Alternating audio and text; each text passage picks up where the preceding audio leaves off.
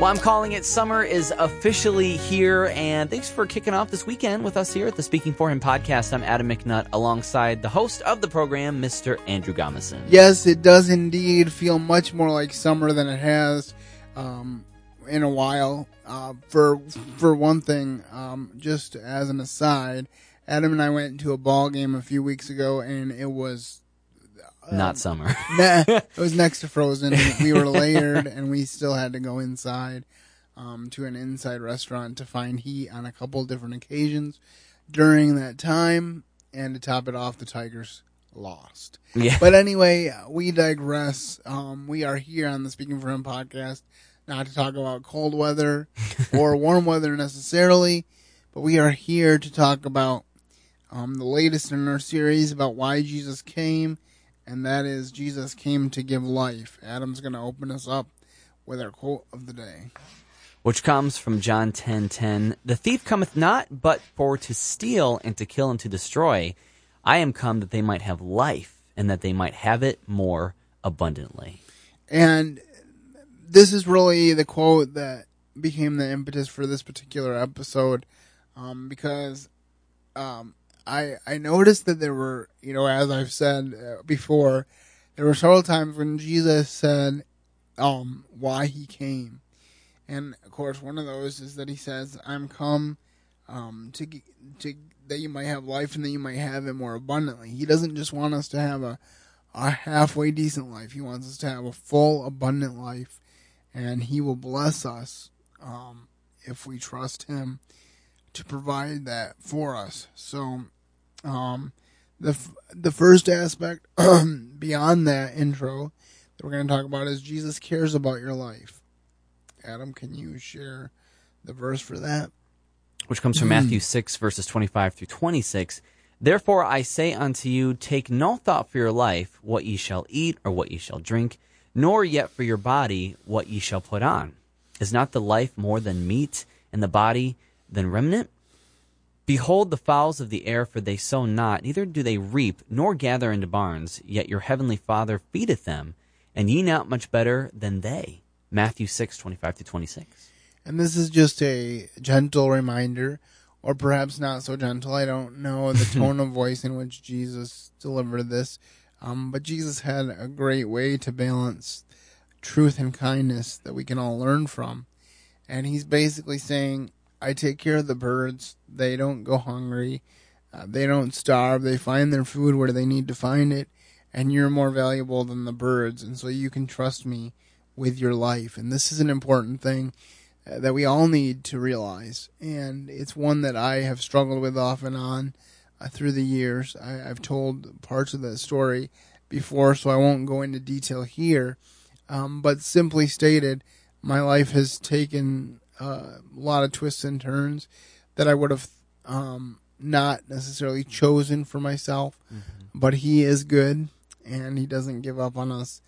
And to my surprise, sometimes when I complain the most, um, it's right when God is on, on the verge of, of providing me a blessing that um, I can't even imagine would have happened. So, fortunately, He doesn't take my attitude into account too much when He chooses to bless me, um, because I've been known to have a bad attitude or two, or five, or however many number you want to put out there. But God is good. All right, the next one. The way to life is narrow. Enter ye in at the straight gate, for wide is the gate, and broad is the way that leadeth to destruction, and many there be which go into thereat. Because straight is the gate, and narrow is the way which leadeth unto life, and few there be that find it. It's Matthew 7, verses 13 through 14. And this is an important one because a lot of times people say, "Well, I want God," or or they'll say they'll say thank God, or they'll pray for help from God, but they want God on their own terms. They're like, if I can pick and choose just the best parts about the Bible, the parts that that I that I agree with, then I can have a happy, contented Christian life. Um, but I don't think God's primary goal is for us to be happy. I think his primary goal is for us to be holy. And I think that if we strive for holiness and we get our our thoughts and our our motives in line with his, then happiness can result. But it, it should never be the goal. That's that's that's what I have gained, uh, insight that I've gained over the years, and so I'm pretty confident in telling you that. And just there will be few people, there will be relatively speaking, very few people that will choose the right way. There's plenty of people that want to go their own way. I was talking to Adam before we hit record about people that get offended whenever somebody mentions the difference that God has made in their lives. And there's only one explanation for that. Um, because um, if I choose to believe in the tooth fairy, you'll you'll just laugh at me and, and you'll go on your way. You're not going to spend a lot of time ridiculing me for choosing to believe in the tooth fairy. But the same is not true for atheists when it comes to Christians expressing their belief in God, and particularly a personal relationship with God. Uh, but eventually, they will find out um, that they were wrong, and they won't have time to make it right. Um, and so we need to make sure that we continue to be consistent, that we continue to be loving, but that we don't shy away from the truth, because we want as many people to find the narrow way as possible. It's not easy. Um, the Bible never said it would be easy. Jesus said, In the world you will have tribulation, but be of good cheer. I have overcome the world. So he's not saying it's easy, but he is saying, I'll be with you. And I just want to encourage you with that, that if you've found the narrow way, cling to it because it'll be worth it in the end. Adam, do you have any thoughts on these first two points? I think it's interesting how you mentioned about like how we want God on our own terms, and I even wonder like if sometimes the path to life is so narrow is because like we, we get so distracted with like trying to figure out like how to be happy instead of how to be holy because it can be easy to get those confused especially in the world you know if you jump off the path oh maybe this you know new car will make me happy or oh maybe this new thing i joined will make me happy but after a while it just you know kind of peters out because it's, it's not it's not him which is the direction of, of the path of life so it, it got me thinking a little bit even personally too like hmm all right, and this is an, another challenging one too. If you lose your life, you will find it. For whosoever will save his life shall lose it, but whosoever shall lose his life for my sake and the gospel's, the same shall save it. For what shall it profit a man if he shall gain in the whole world and lose his own soul? It's Mark 8, verses 35 through 36. And in this particular point, Jesus is saying, that if you give your life to my service and in the world's eyes, the world's eyes, that might be losing your life. You know, you're not, you're not living your life to the fullest as far as they're concerned. You, you, maybe you're not out partying or having fun. I think there's a verse in one of Peter's epistles that says, um, be prepared when your friends say, why don't you run with us anymore? To be able to give them an answer about that. And so, so what Jesus is saying, if you give your life in my service, then you will find life. Like our intro verse says, He's come to give us life and life more abundant. Uh, but we need to kind of change our definition of what real life is about. You know, a lot of times people people think of um, the Bible and its rules as as this fence keeping you away from pleasure or good times but I saw a comic once that the, the guy said, I, I'm going to ignore this fence. I need to get over this fence. And then he jumped, and it wasn't a fence, it was a guardrail, and he mm. fell off the cliff and he perished. And that's, that's what we understand as believers who've walked with the Lord that it's not uh, about offense keeping us from the pleasures of life. It's about a guardrail so that we can fully enjoy the pleasures of life. Just as an example, there's nothing wrong with the pleasure that a that a man and a woman get with being together as long as it's within the confines of a marriage. And you know, how special is it to know that that that specific pleasure is something that you only experience with the one that you love and the one that you've covenanted with for a lifetime rather than having this fear that you might be one of, you know, um, five, ten, or even more partners that experience the same thing. There's no nothing special to that. God created intimacy, and it's meant to be a great thing, but it has its parameters because God cares about us and He wants to keep us safe. Um, and then, if you believe in Jesus, you will have life. The Father loveth the Son, and hath given all things into his hand. He that believeth on the Son hath everlasting life, and he that believeth not the Son shall not see life, but the wrath of God abideth on him. It's John three thirty five through thirty six. And this is this is really um, the choice that we all have to make, and we'll talk a little bit more about that in the last point as well. But we all have a choice between life or death, and um, we can choose Jesus and choose life, um, or we can choose not to choose Jesus and by default choose death. And so, my prayer for you is that you would choose life, um, that you would accept the free gift that Jesus is holding out to you today, and that that this podcast episode would speak to you of that, and that you would make a decision to follow Christ, and that if you do make a decision to follow Christ, that you would follow up with us so that we can rejoice with you and so that we can also be praying for you on your journey with this person who I affectionately refer to as the best of masters because he truly is. So, Adam, um, do you have anything to say about these last two uh, points that we just talked about? Um, especially the first one. If you lose your life, you will find it. Like that sounds a little scary. Like, what do you mean? Like, I have to have to like die to like finally figure out what's going on with life and, and the truth and everything? But I mean, in a way, we we kind of we kind of have to, and and that's a daily thing too. Um, I remember talking to someone who mentioned like, you know, there's that moment where you come to Christ, you give your life, and that's amazing. But that's the first step in that relationship with Him. You know. Yeah, it's not. It's not just um, when it's talking about death here, it's not just talking about the physical death mm-hmm. that some people no doubt have given, because there's been thousands of murders for Jesus over the years, and and and um, Jesus was no doubt including that, but it's not um, it's not exclusive of other things such as dying to your will every day. Um, I know I bring it bring a lot of this stuff back to marriage, but it's a very important thing to me. And in Ephesians chapter 5, it says, Husbands, love your wives as Christ also loved the church and gave himself for her. And I think about that as, again, not just a once for all dying physically, but dying to your will and your desires every day so that you can put theirs first.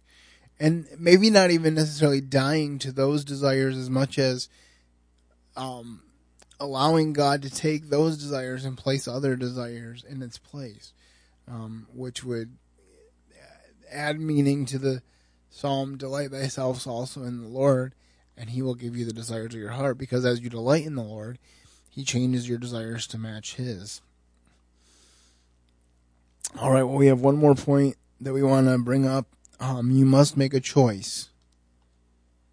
Um, so can you go ahead and read that one, Adam? And shall come forth they that have done good unto the resurrection of life, and that they have done evil unto the resurrection of damnation.